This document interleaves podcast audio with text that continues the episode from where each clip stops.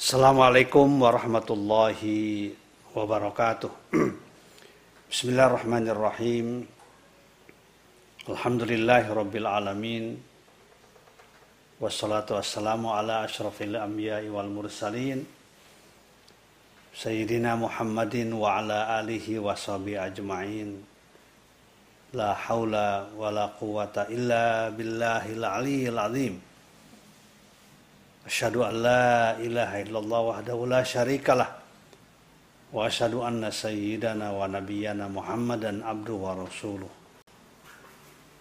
Sadiqul wa'dil amin.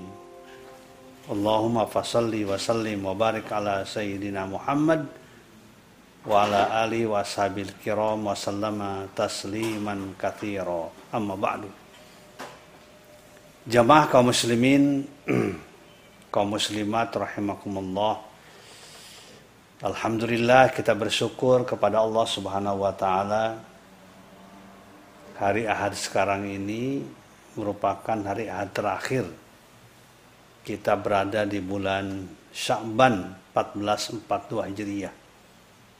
Insyaallah pada malam besok, malam Selasa, jika tidak ada halangan, kita sudah masuk pada tanggal 1 Ramadan 1442 Hijriah. Kita sudah sholat taraweh baik di masjid, di musola maupun di rumah secara berjamaah. Oleh karena itu kajian kali ini kita akan mengkaji tentang ayat-ayat yang berkaitan dengan saum. Ayat-ayat yang berkaitan dengan puasa. Silakan dibuka ayat ini meskipun sudah sering kita pelajari tapi harus lebih memahami mentadaburi lagi makna dan kandungannya. Yaitu surat Al-Baqarah ayat 183 sampai dengan 187 atau 186 silakan dibuka.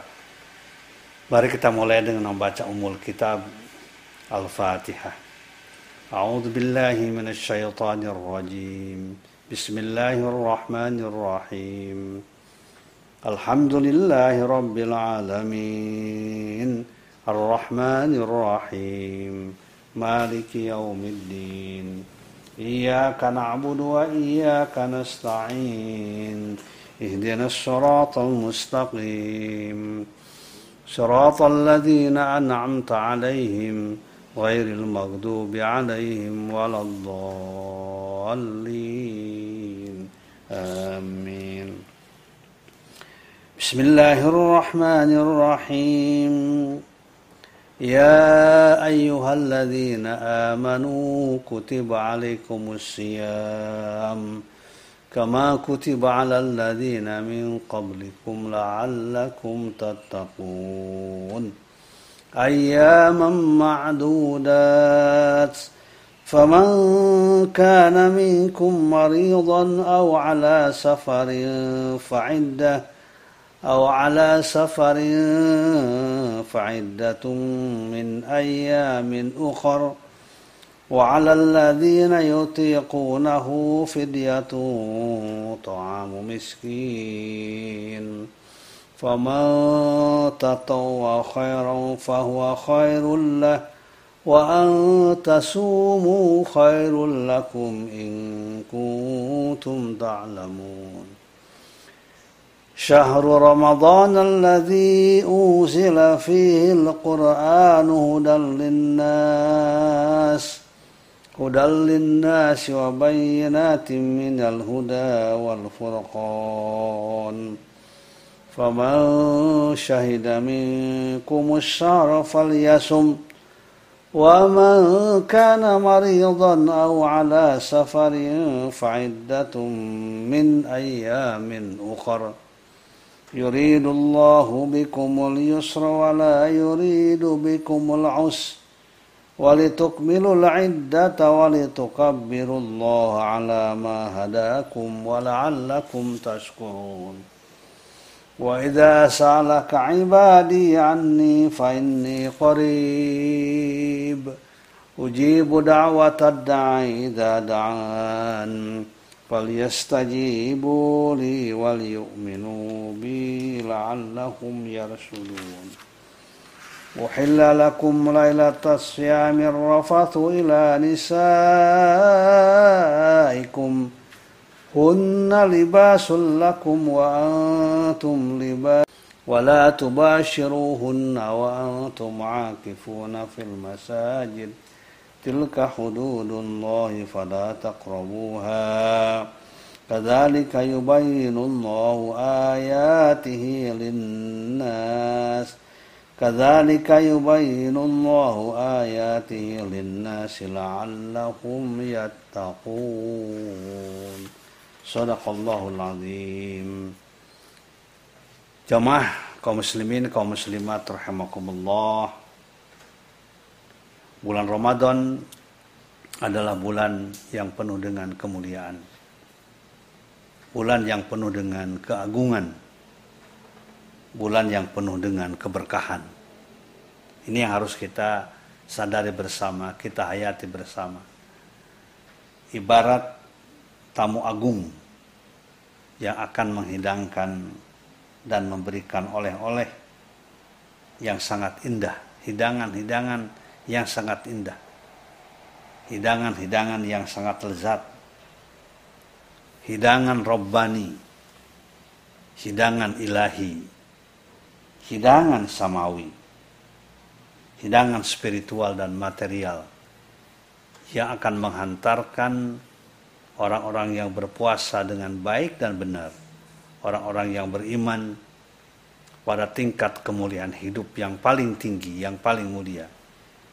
Itulah dia ketakwaan kepada Allah Subhanahu wa taala. Karena itu kalau kita perhatikan ayat yang kita baca bersama tadi, Al-Baqarah 183 ujungnya la'allakum tattaqun agar kalian menjadi orang-orang yang bertakwa dan ujung ayat 187 ayat yang terakhir tentang puasa di surat Al-Baqarah ini juga ujungnya tentang takwa kadzalika yubayyinullahu ayati lin-nasi la'allahum yattaqun Demikianlah Allah menerangkan kepada manusia agar manusia menjadi orang-orang yang bertakwa. Jadi dihapit oleh ketakwaan. La'allakum tattaqun dan la'allakum yattaqun. Artinya memang tujuan akhir yang mau kita capai dari ibadah puan kepada Allah Subhanahu wa taala pada semua dimensi kehidupan kita. Karena kita tahu takwa itu adalah indikator kemuliaan. Orang boleh berbeda pengetahuannya, boleh berbeda jabatannya, boleh berbeda kedudukannya, boleh berbeda asal usulnya, latar belakang budaya, latar belakang bahasa, dan lain sebagainya. Mungkin juga latar belakang keturunan. Tetapi itu semuanya tidak mungkin akan menyebabkan seorang hanya karena itu. Dia akan lebih mulia yang satu dengan yang lainnya. Tapi Allah sudah menegaskan bahwa kemuliaan itu bukan ditentukan oleh hal-hal yang saya sebutkan tadi, tetapi kemuliaan itu akan ditentukan oleh ketakwaan. Itulah yang diungkapkan pada surat Al-Hujurat ayat 13. Ya ayuhan nasu inna khalaqnakum min dzakari wa unsa wa ja'alnakum syu'uba wa qabaila lita'arafu inna akramakum indallahi asqakum Sesungguhnya yang paling mulia di antara kalian adalah orang-orang yang bertakwa. Nah, sarana dan ibadah untuk menghadirkan kita pada derajat kemuliaan yang tinggi, pada derajat e, ketakwaan yang paling tinggi adalah salah satunya ibadah saum di bulan suci Ramadan. Oleh karena itu mari kita manfaatkan dengan sebaik-baiknya. Ya. Peluang yang sangat luar biasa ini yang diberikan oleh Allah Subhanahu wa taala supaya kita konsisten ya melaksanakan ibadah saum dengan baik, dengan benar ya, dengan memperhatikan apa yang tidak boleh dilakukan, dengan memperhatikan apa yang disunnahkan, diatur di dalam bulan suci Ramadan agar betul-betul menghasilkan sebuah output yang sangat dahsyat, yang sangat luar biasa bagi kaum muslimin, orang-orang yang beriman. Karena yang diajak berpuasa ini bukan sembarangan. Bukan manusia biasa. Tapi orang-orang yang beriman. Orang yang sudah sadar akan, sudah yakin betul akan kebenaran ajaran Allah. Sudah yakin betul akan kebenaran ajaran Islam. Sudah ingin menjadikan Islam sebagai manhajul haya, kurikulum kehidupannya, ya akidahnya, syariahnya, akhlaknya. Karena disadari betul bahwa hidup ini tidak akan pernah bahagia kecuali dengan Islam. Hidup ini tidak akan pernah sukses kecuali dengan iman, dengan ketaatan kepada Allah Subhanahu wa taala. Ini harus menjadi keyakinan kita. Ya, jangan jangan takut akan radikal. Kalau bicara akidah terus dikatakan tidak justru akidah itu iman itu menentukan segala-galanya, menentukan kesuksesan, menentukan kebahagiaan, menentukan keberhasilan akidah itu, menentukan keselamatan dunia dan akhirat. Siapa sih orang yang tidak ingin selamat, tidak ingin sukses dunia dan akhirat? Faktor yang paling utama akidahnya, keyakinannya, ibarat landasan, ya, bangunan yang kuat, akar yang kuat. Itulah dia akidah Islaminya. Akan melahirkan kesadaran yang benar, akan melahirkan apa sikap-sikap yang yang kondusif, saling menghargai, ya, saling menghormati satu dengan yang lain, toleran, tasamuh. Tasamuh itu hanya akan hadir bagi orang yang beriman, bagi orang yang akidahnya kuat. Justru kalau tidak punya akidah berarti komunis. Dan komunis itu menghalalkan segala macam cara dalam kehidupannya. Kita tolak gitu ya pernyataan yang mengatakan akidah itu menyebabkan eh, apa menyebabkan intoleran, menyebabkan radikal dan justru akidah menghadirkan kebaikan, menghadirkan keselamatan, menghadirkan ketawaduan, kerendahan hati baik kepada Allah maupun juga kepada sesama manusia. Dan hanya orang yang berakidah yang dipanggil untuk berpuasa, yang punya iman, bukan manusia biasa. Ya yuhalladzina amanu, wahai sekalian orang-orang yang beriman kutiba alaikumusiyam kama kutiba alal ladzina min qablikum la'allakum tattaquna ayyaman ma'dudat. Wahai sekalian orang-orang yang beriman telah diwajibkan kepada kalian berpuasa. Sebagaimana diwajibkan kepada orang-orang sebelum kamu sekalian la'allakum tattaqun agar kalian menjadi orang-orang yang bertakwa. Ini busro dari Allah kabar gembira dari Allah Subhanahu wa taala peluang. Ini intervensi ilahi. Ibarat kita mengenal kalau di dunia perbankan, ya nilai rupiah itu kan sering fluktuatif dibandingkan dengan dolar, fluktuatif. Ada intervensi dari Bank Indonesia supaya tetap stabil. Demikian pula iman kita kadang-kala naik turun. Ya, kadang-kala naik turun fluktuatif, kadang-kala imannya kuat, dengan amal soleh kadang-kala berkurang, menurun, menurun. Fluktuasi dan itu wajar dalam kehidupan ini dengan berbagai macam problematika yang dihadapinya umat manusia itu. Maka ada intervensi ilahi mewajibkan satu bulan saja dari 12 bulan dijadikan sebagai bulan ibadah, bulan pendidikan, bulan training, syahrul tarbiyah, syahrul Quran, syahrul ailah, bulan keluarga. Makanya kita manfaatkan dengan sebaik-baiknya peluang yang diberikan Allah Subhanahu wa taala. Adakan program yang jelas ya bahwa bulan Ramadan ini saya akan mendekatkan diri pada Al-Qur'an. Saya akan lakukan tadarus dengan istri saya, dengan suami saya, dengan anak-anak saya. Mungkin setelah taraweh tadarus walaupun hanya 15 menit sama-sama. Atau sebelum subuh atau menjelang buka dan lain sebagainya Pendeknya ada program-program yang yang dibuat oleh kita, ada rencana-rencana pendekatan diri kita kepada Allah direncanakan dengan baik agar menghasilkan sesuatu yang lebih optimal. Jangan dibiarkan apa? Dibiarkan berlalu begitu saja. Sebab junjungan kita Rasulullah SAW mengatakan di dalam sebuah hadis ya, setelah menjelaskan bahwa di bulan Ramadan itu ada satu malam yang lebih baik dari seribu bulan ya yaitu disebut dengan malam Lailatul Qadar. Tapi Rasulullah menyatakan man hurima khairaha faqad hurima. Ini warning peringatan. Barang siapa yang terhalang mendapatkan kebaikannya, seolah-olah tidak merasa ada perbedaan apa pun juga antara Ramadan dengan apa dengan luar Ramadan sama saja ya dia tidak sungguh-sungguh dia tidak tajarrud dia tidak mujahadah tidak sungguh-sungguh memanfaatkan peluang-peluang yang diberikan oleh Allah peluang pahala peluang diampuni dosa ya peluang peningkatan kualitas kehidupan kita peluang keberkahan dan lain sebagainya itu adalah soal biasa-biasa saja. Maka Nabi mengatakan hati-hati dengan orang yang semacam ini. Pribadi yang semacam ini. Sebab Nabi mengatakan man hurima khairoha faqad hurima. Barang siapa yang terhalang dari kebaikannya, maka sungguh dia akan terhalang tidak akan mendapatkan apa pun juga. Inilah yang dimaksud dengan kamin so'imin. Betapa banyak orang yang berpuasa. Laisalahu min siyamihi ilal ju'u wal atos tidaklah ada hasil dari puasanya ilal juwal atos hanya kecuali sekedar lapar dan dahaga. Artinya memang tidak ada persiapan lain. Tidak ada persiapan ilmu, tidak ada persiapan batin, tidak ada persiapan rohani, persiapan fisik dan lain sebagainya. Ya, kita khususkan coba kita persiapkan. Masih ada waktu ini ya, hari-hari terakhir, hari-hari sekarang besok. Kita persiapkan dengan baik, kita berdoa memohon kepada Allah. Apalagi nanti di bulan Ramadannya. Ya itu bagian penting dari saat makbul doa.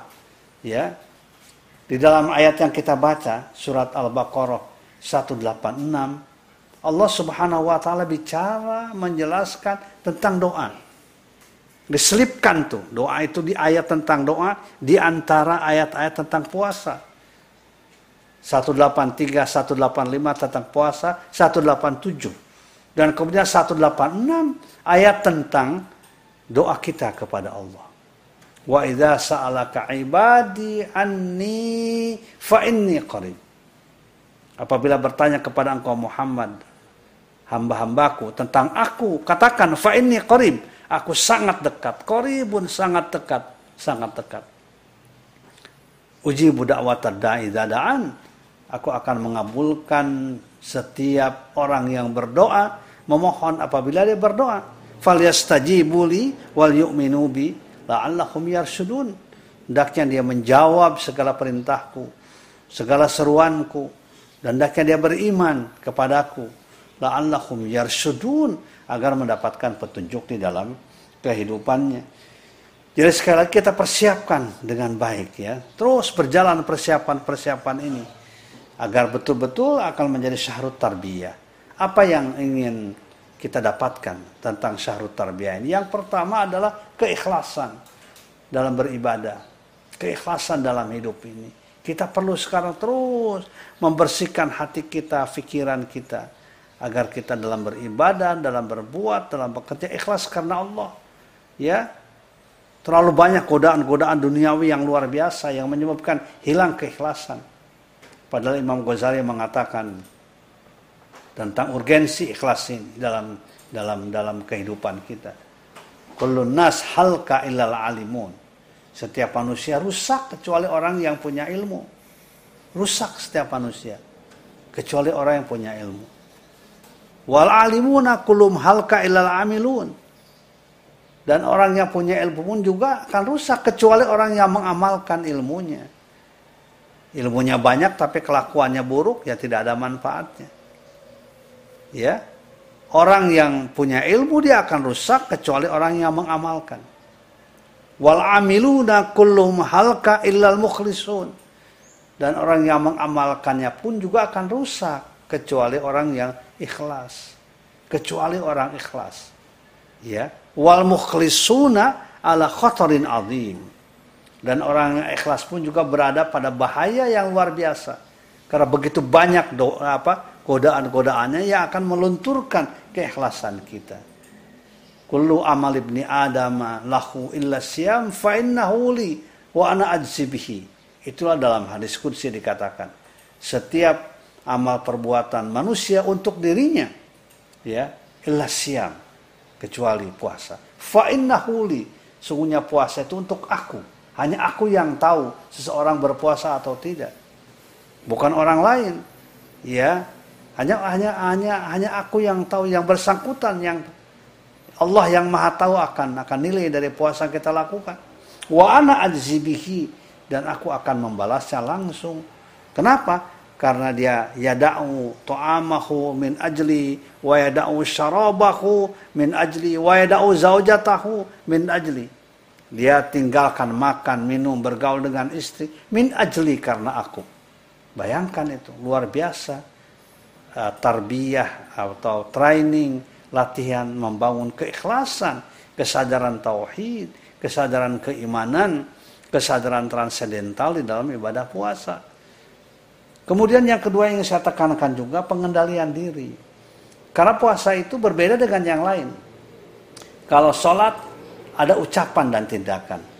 Ya, akwalun wa af'alun, muftatahtun bit takbir, wa muhtatamatun bit taslim, itu maksusoh. Salat itu ucapan, perbuatan yang dimulai dari ucapan takbir, diakhiri dengan salam, dengan syarat-syarat tertentu. Ada kelihatan gitu. Demikian pula zakat, infak, ada sesuatu yang dikeluarkan. Tetapi puasa tidak ada, tidak terlihat. Kenapa? Karena puasa itu bukan ucapan. Puasa itu bukan tindakan. Tetapi puasa itu imsak, al-imtina wal imsak, pengendalian diri Pengendalian diri itu ternyata bagian penting dari kehidupan kita. Kehidupan orang-orang takwa yang akan sukses dalam kehidupannya harus mampu mengendalikan diri. Misalnya sebagai contoh yang ramai sekarang kan, orang tidak bisa mengendalikan diri dalam mencintai dan membenci seseorang. Kalau benci itu di kita sekarang dibiarkan berlebih-lebihan, kadang-kala susah diterima oleh akal.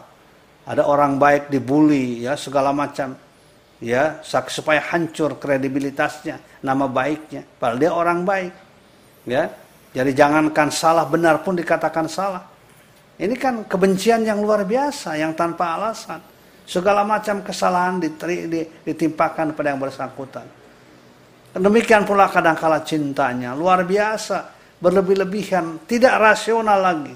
Itu yang terjadi sekarang. Banyak ya apa di, di udara kita sekarang ini banyak medsos-medsos yang demikian mencintai berlebih-lebihan. Jadi jangankan benar, salah pun juga dikatakan benar. Kendalikan oleh kita sekarang, siapa pun kita ini. Pengendalian diri dari cinta dan benci, dan benci yang berlebih-lebihan. Kita cinta pada orang karena akhlak, karena kelakuannya. Kita benci sama orang karena akhlak dan kelakuan. Inilah yang dikatakan oleh junjungan kita Rasulullah Sallallahu Alaihi Wasallam dalam sebuah hadis ahbib habibaka haunama asa ayakuna bagido apa ya yaumamma wa abgid bagido ka haunama asa ayakuna habibaka yaumamma cintai oleh anda orang yang ada cintai. Sederhana saja. Sebab siapa tahu kelak dia akan menjadi orang yang ada benci. Dan bencilah orang yang ada benci. Sederhana saja. Sebab siapa tahu dia kelak akan menjadi orang yang anda yang ada cintai. Jadi karena itu kita coba ya, saya mengajak nih pada masyarakat muslim Indonesia yang akan berpuasa. Marilah salah satu hasil dari puasa itu adalah al-imsak wal imtina. Kita bisa mengendalikan diri. Mengendalikan diri dari ucapan, tindakan. Sekaligus juga mengendalikan diri dari hal-hal yang akan membatalkan puasa kita, membatalkan pahala kita. Supaya kita begitu selesai Ramadan punya pertahanan diri yang kuat ya tidak mau kita mengambil barang orang lain tidak mau kita korupsi ya kita, kita tahu eh, apa kita tidak mau mengkhianati tugas dan amanah kita bayangkan oleh kita Al-Baqarah 187 tentang puasa. 188-nya tentang larangan mengambil hak orang lain. Larangan korupsi. Ya Yohanes ya la taqulu amwalakum bainakum bil batil. Wa tudlu biha ilal hukam. Litakulu fariqam min amwalin nasi bil ismi wa antum ta'lamun. Wahai sekalian manusia janganlah kalian memakan harta kalian secara batil. Dan tidak boleh kalian melakukan korupsi menyuap. Karena suap itu mengundang laknat dari Allah Subhanahu wa taala.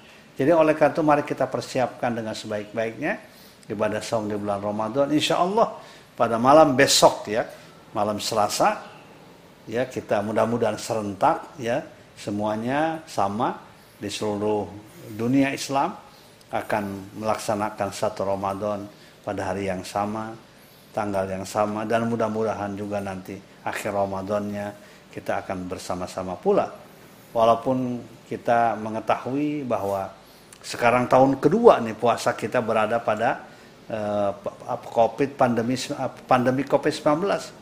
Tapi tidak apa-apa, tidak boleh menyebabkan kita luntur semangat kita untuk beribadah, semangat kita untuk memanfaatkan secara optimal keberadaan dan eksistensi dari bulan Ramadan sebagai bulan ibadah, bulan pendidikan dan lain sebagainya. Ya, walaupun kita bisa mengaturlah sendiri ya, bagaimana ada protokol kesehatannya, itu kita atur sendiri. Kita sudah dewasa sekarang semuanya ya, tidak boleh lagi ribut soal-soal yang berkaitan dengan itu. Kita manfaatkan apa yang bisa kita lakukan, kita lakukan secara optimal. Mudah-mudahan Allah Subhanahu wa taala akan menerima segala amal ibadah yang kita lakukan. Sebelum uh, di akhirnya pertanyaan, saya ingin menyampaikan pertama, insya Allah Kalam TV itu pada setiap sore ya, setiap Ramadan itu akan ada kultum ya, kuliah menjelang apa menjelang buka. Kalau tidak salah jam berapa? 5.30. 17.30. Ya, ya 17.30 menjelang menjelang apa menjelang uh, buka ya. Itu silakan dilihat ya karena itu berkaitan dengan puasa. Ya, uh, itu yang kemudian juga hal-hal yang lain yang saya sampaikan bahwa pengajian akan tetap jalan. Ya pengajian rutin kita yang hari minggu ini tetap jalan dan minggu depan insya Allah tetap akan kita laksanakan. Silakan kalau pertanyaan. Bismillahirrahmanirrahim. Pertanyaan pertama dari Pak Supriyadi Setiawan Tanya Pak Kiai, hmm. anak saya di London, sedang hamil uh, bulan kelima. Di London puasa lebih dari 10 jam. Setelah melahirkan akan menyusui selama 2 tahun. Bolehkah tidak puasa dan bayar fidyah? Iya. Sikapnya jangan begitu dulu. Ya, sikapnya. Karena biasanya perbuatan yang kita lakukan sangat tergantung pada sikap kita. Jadi sikapnya saya akan puasa ya secara maksimal walaupun kita tahu lebih lama apanya siangnya dan sebagainya. Apa sedang hamil ya tetapi tetapi dalam prakteknya ketika nanti betul-betul sakit menurut keterangan dokter tidak boleh berpuasa barulah di situ kita berbuka. Jangan dari dari awal diniatkan untuk tidak puasa. Itu saya kira salah karena akan melemahkan niat kita. Bagi ibu-ibu yang hamil tetap saja berniat untuk puasa meskipun di dalam pelaksanaannya tidak bisa berbahaya. Ya karena saran nasihat dari dokter gak usah baru di situlah silakan berbuka dan kodo. Ya bukan fidyah kodo nanti pada masa yang akan datang. Setelah Ramadan kodo itu artinya me, me, apa, melakukan kekurangannya ya mengganti di hari yang lain. Ya jadi faidatum min ayyamin ukhra Ya fan kana minkum maridon maridon awala safarin fa'iddatum min ayyamin ukhra. Mudah-mudahan ya ibu-ibu yang sedang hamil namanya sudah diberikan kesehatan oleh Allah Subhanahu wa taala. Kalaupun apa dengan kondisi terpaksa ya kita tidak bisa berpuasa, ada peluang lain, ada pintu rukhsah namanya. Dan pintu rukhsah ini boleh tidak berpuasa di bulan Ramadan, tapi mesti diganti di bulan yang lainnya, begitu. Berikutnya dari Pak Asfahani Khairul Huda. Assalamualaikum, izin bertanya Ustadz. Apabila ada seorang wanita yang sedang melunasi hutang dan sebelum selesai ternyata datang haid dan masuk bulan Ramadan. Jazakallah. Ya kalau belum misalnya sekarang nih yang masih punya lima hari ya nanti setelah Ramadan segera kodok lagi. Tapi sebagian ulama mengatakan tetap kodok wajib tapi ditambah dengan vidya karena dia melampaui ya Ramadan yang seharusnya sebelum Ramadan datang itu dia sudah selesai. Jadi misalnya tadi ibu tadi ya, tiga hari ini, tiga hari lagi, sekarang sudah Ramadan lagi. Nanti saja bulan Syawal segera tiga hari itu, tapi dibayar dengan ditambah dengan dengan apa dengan fidyah. Ya. Berikutnya dari Pak Erik MT. Assalamualaikum warahmatullahi wabarakatuh. Pada malam bulan Ramadan melaksanakan tadarus Al-Quran. Sebetulnya tadarus itu apa? Karena kebanyakan membaca tilawah untuk hatam. Kalau iktikaf sebetulnya berapa lama? Nuhun. Iya, iya. Pertama tadarus ini ada hadisnya ya. Ada hadis yang berkaitan dengan dengan tadarus ya. Yaitu hadis yang menyatakan begini. Wa majtama qaumun fi baitin min buyutillah yatluna kitaballah wa yatadarasunahu bainahum illa nazalat alaihimus sakinah wa humul malaikah ya tidaklah suatu kaum dia berada di rumah di satu rumah rumah Allah di masjid misalnya. Dia membaca Al-Qur'an kemudian wayatadarasunahu ya tadarasu saling menyimak. Si A membaca disimak oleh si B si C dan sebagainya. Itu namanya tadarus ya misalnya di rumah nih tadarus itu dibaca oleh suami ya disimak oleh istri oleh anak atau sebaliknya. Jadi saling menyimak bukan bukan membaca masing-masing bukan. Itu bukan tadarus. Itu yatluna makanya ada dua tadi. Yatluna Allah wa yatadarasuna bainahum. Wa yatadarasunahu bainahum. Jadi saya kira uh, perhatikan betul tadarus itu sangat penting. Karena baca Quran itu jangan menganggap cukup dengan sendirian ya sebab kita nggak tahu apa kita bacaan kita salah atau tidak oleh itu maka perlu ada guru juga ada pembimbing ya ada teman kita, sahabat kita yang disuruh memperhatikan apa yang kita baca. Itu yang dikatakan tadarus. Kemudian yang kedua itikaf. Itikaf itu tadi ayat yang kita baca Al-Baqarah 187. Itikaf itu di masjid. Wa antum akifuna fil masajid. Kalian itikaf di masjid ya. Jadi itikaf itu di masjid. Diam berapa lama berapa lama aja terserah kemampuan kita. Ya diam untuk ibadah untuk berdoa untuk sholat di masjid. Apakah satu jam, dua jam, atau sepanjang malam, sepanjang hari silakan. Tergantung pada kemampuannya, ya tergantung pada waktu yang dimilikinya, ya. Tada. Tapi yang namanya itikaf masih di masjid. Tetapi kalau ibadah yang lain silakan di rumah.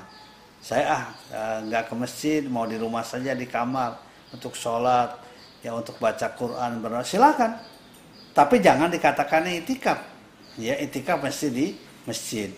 Tetapi nilainya insya Allah, nilainya, pahalanya itu akan mendapatkan pahala yang luar biasa dari Allah Subhanahu wa taala. Itu namanya imbangannya, perimbangan ya di dalam Islam itu bahwa kalaupun kita tidak bisa di masjid, kita lakukan di tempat yang lain, di rumah sendiri misalnya. Tetapi jangan dikatakan di, di apa dikatakan bahwa saya itikaf di rumah tidak, jangan.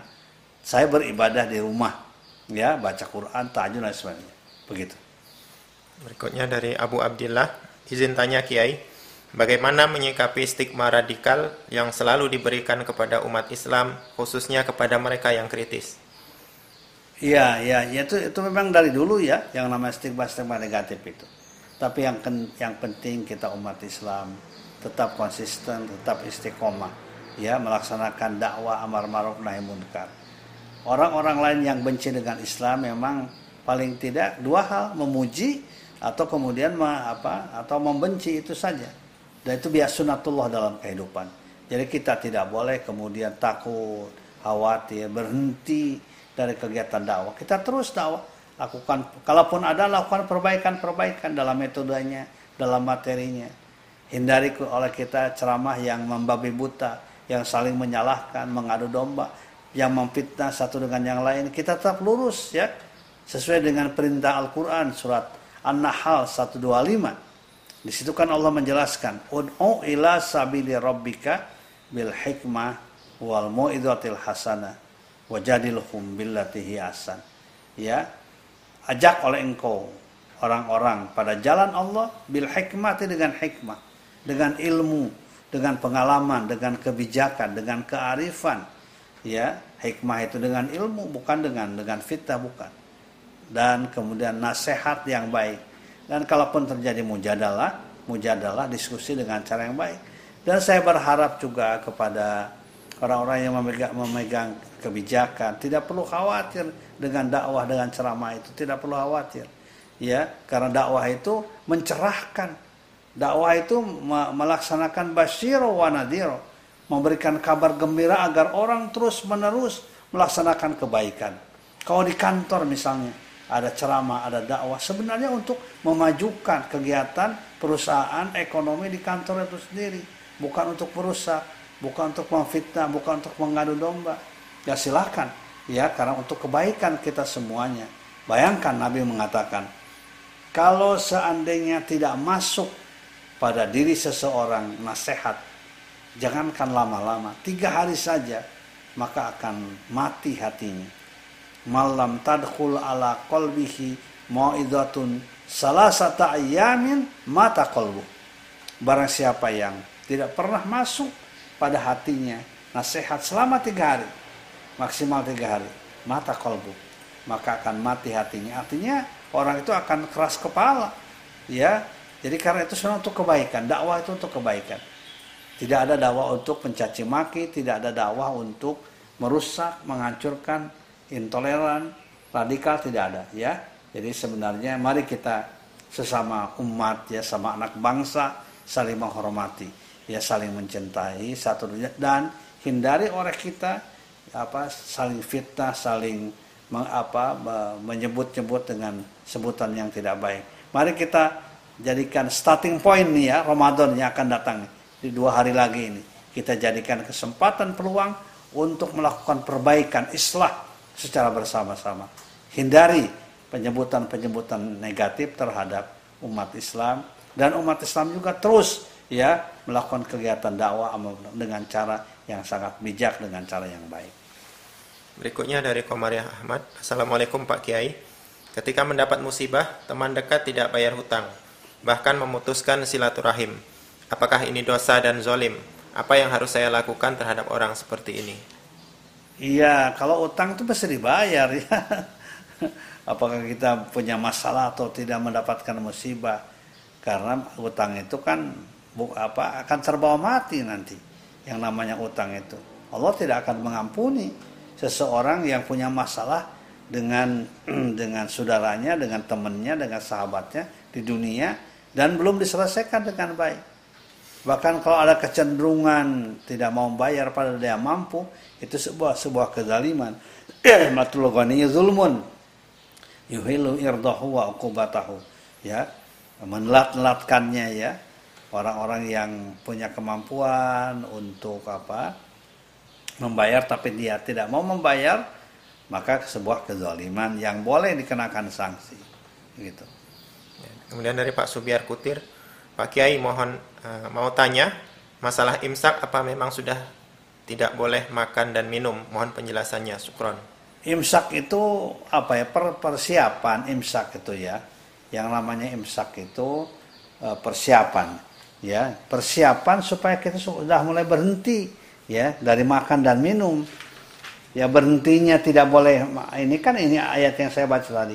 Wakulu washrobu makan minumlah kalian. Hatta yatabayyana lakumul khaytul abyadu minal khaytil aswadi minal faj. Sehingga jelas bagi kalian eh, garis putih pada garis hitam minal fajr dari fajar. Jadi jadi tidak bolehnya itu menjelang fajar. Ya. Nah supaya kita jangan sampai datang fajar kita masih makan maka ada istilah imsak. Imsak itu semacam apa ya? Semacam jagalah menjaga supaya kita jangan sampai pada waktu dilarang masih minum. Ya bagus saya imsak itu ya 10 menit lah ya. Jadi kalau sekarang subuh itu jam berapa? Jam 5 kurang ya kurang 15 mungkin. Jam 5 kurang 25 kita selesai ya dari makan dan minum persiapan persiapan harus dipersiapkan dengan sebaik-baiknya itu arti dari imsak itu Berikutnya dari Pak Zainal Afatin. Assalamualaikum. Bagaimana hukum berdoa berjamaah setelah selesai sholat berjamaah? Ada pendapat nggak usah berdoa karena dalam sholat sudah terkandung doa. Ya jangan suka mempersempit ya. Itu kan ada contohnya. Ada hadis Ibnu Abbas yang berdoa bersama-sama. Silakan. Ya banyak sekali itu. Baca tasbih bersama, baca sholawat bersama, doa bersama banyak sekali. Ya ayat apa? Eh, keterangan-keterangan yang mendukung dari para ulama salafus soleh. Jadi kemudian jangan kita mempersempit, mengatakan tidak boleh sendiri-sendiri. Silakan double jadinya gitu. Sendiri-sendiri dilakukan, berdoa berjamaah juga dilakukan silakan. setiap pada sholat misalnya pada waktu Jumat kita berdoa bersama silakan ah saya mau mantep lagi silakan pada waktu tahajud saya berdoa sendiri silakan. Ya jadi saling menguatkan satu dengan yang lainnya. Berikutnya dari Pak M. Najib Suwarno. Izin tanya Pak Kiai terkait zakat logam mulia 24 karat di bulan Ramadan mohon nasihat. Ya dikeluarkan zakatnya kan? E, apa kalau zakat kalau logam mulia atau emas itu kan 84 gram ya nisabnya ya. Jadi kalau punya 100 gram ya dikeluarkan tapi harus sudah setahun kalau itu kalau emas perak itu ya harus sudah setahun ada di tangan kita milik kita baru tahun berikutnya misalnya kita punya logam mulia e, eh, 200 gram misalnya ya 200 gram sejak dari Ramadan yang lalu. Nah Ramadan sekarang kita keluarkan zakatnya, ya dua apa eh, dua setengah persen ya dua setengah gram gitu. Berikutnya dari Pak Teddy Rosadi. Assalamualaikum Pak Kiai, mohon izin bertanya. Bagaimana strategi yang baik untuk menertibkan anak-anak yang cenderung suka ribut atau main-main saat mereka mengikuti sholat tarawih di bulan Ramadan? Ya orang tuanya diajak dong, itu ya. Orang tuanya juga suka supaya ikut bertanggung jawab, supaya ikut membereskan jadi karena itu maka kalau ada anak-anak ke masjid ya bersama dengan orang tuanya. Jadi di apa di, dididik, dilatih, dilatih supaya tertib ya karena sholat itu harus tertib. Jangan dianggap main-main ya walaupun kita dengan cara yang baik pada anak-anak supaya anak-anak tetap senang untuk ke masjid. Jangan ketakutan dia ke masjid. Dibuat suasana takut ya, jangan ya Nah, tetapi tetapi jangan dibiarkan kalau dia melakukan hal-hal yang mengganggu kehusuan, teriak-teriak, main-main misalnya itu jangan dibiarkan. Mesti ada bagiannya lah, bagiannya lah ya. Dari DKM ini bagian penertiban supaya diatur safnya, diatur apa mana anak, mana orang tua dan lain sebagainya. Dari Ibu Dwi Jayanti, Assalamualaikum warahmatullahi wabarakatuh. Izin bertanya Pak Ustadz, dalam hadis Bukhari Muslim dikatakan bahwa puasa menghapus dosa yang telah lalu. Dosa apa saja yang bisa dihapus dengan puasa Ramadan ini? Ya, meskipun ya semua dosa lah ya, semua dosa terutama dosa kaitannya dengan Allah Subhanahu wa taala. Karena doa karena apa? Karena itu maka manfaatkan oleh kita bulan puasa itu bulan Ramadan sebagai bulan penghapusan. Ramadan itu kan dari Romado. Romado itu pembakaran, ya. Jadi pembakaran dosa dan kesalahan yang kita lakukan. Silahkan ya manfaatkan oleh kita. Semua dosa ya. Kembali kita kepada Allah Subhanahu wa taala. Wa ilallah ya. Kembali kepada Allah beristighfar kemudian kita mohon ampun. Kemudian mengisinya dengan amal soleh amal soleh yang diperintahkan. Dari Ibu Rina Budiati hutang puasa waktu hamil dan menyusui tidak dicatat jumlahnya. Belum sempat kodok hamil. Uh, belum sempat kodok hamil lagi bagaimana? Ya kok ya nanti setelah setelah melahirkan aja ya double ya. Artinya ya, hampir sama seperti tadi ya. Kalau misalnya tahun ini ya tahun ini ada lima atau tujuh hari ya kita belum selesai kodoknya kemudian eh, hamil lagi ya ya kemudian juga tidak puasa lagi tetap dia harus punya kewajiban puasa jangan diganti dengan fidyah karena fidyah itu hanya untuk kelompok tertentu. Wa 'alal ladzina yutiqunahu fidyatun ta'amu miskin. Orang yang berat kalau berpuasa, dia harus fidyah. Artinya orang tua, orang sakit yang tidak diharapkan kesembuhannya baru gitu. Tapi kalau yang muda-muda jangan. Hanya karena hamil misalnya karena sakit yang ada harapan sembuh ya lakukan kodok begitu. Kemudian dari Soko Setia Pratiwi, Assalamualaikum warahmatullahi wabarakatuh. Izin mau bertanya Pak Ustadz Didin, sholat Ba'diyah Isya lebih penting dari sholat Taraweh. Mohon penjelasannya Pak Ustadz. Ya Ba'diyah dulu lah, baru Taraweh gitu. Ya, jadi jadi kita berpikirnya jangan begitu. Kebiasaan kita karena termasuk Ba'diyah Isya itu kan termasuk ke dalam apa uh, sholat sunat rawatib yang di yang di, yang dicontohkan oleh Rasulullah SAW ya lakukanlah. Ya sholat apa sholat isya berjamaah misalnya ya kemudian ba'diyah setelah ba'diyah baru kemudian sholat taraweh. Pertanyaan terakhir dari Ibu Dwi Windiana Assalamualaikum warahmatullahi wabarakatuh izin bertanya Kiai Melaksanakan iktikaf di masjid hanya boleh setelah sholat isya atau dapat dilaksanakan sepanjang hari. Sepanjang kapan pun ya, wa antum akifuna fil masajid. Ya mau siang, mau malam. Bahkan kalau 10 terakhir itu dulu ya contoh dari sahabat siang malam. Ya siang malam.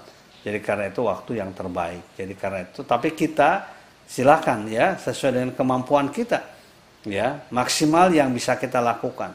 Bisa siang, bisa malam, ya bisa satu jam, bisa dua jam, tapi isi dengan berbagai hal yang bermanfaat untuk kehidupan kita.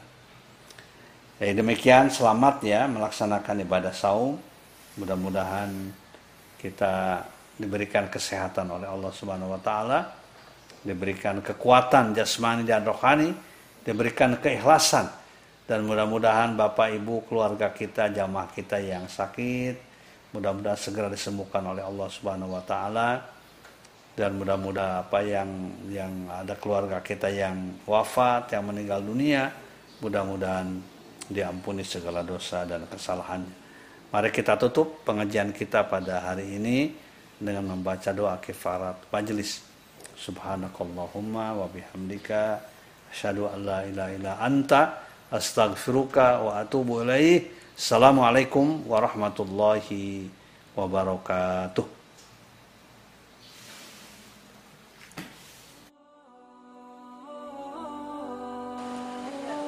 Assalamualaikum warahmatullahi wabarakatuh. Bismillah, Alhamdulillah. Wassalatu wassalamu ala rasulillah. Wa ala alihi wa sahbihi wa mawalah.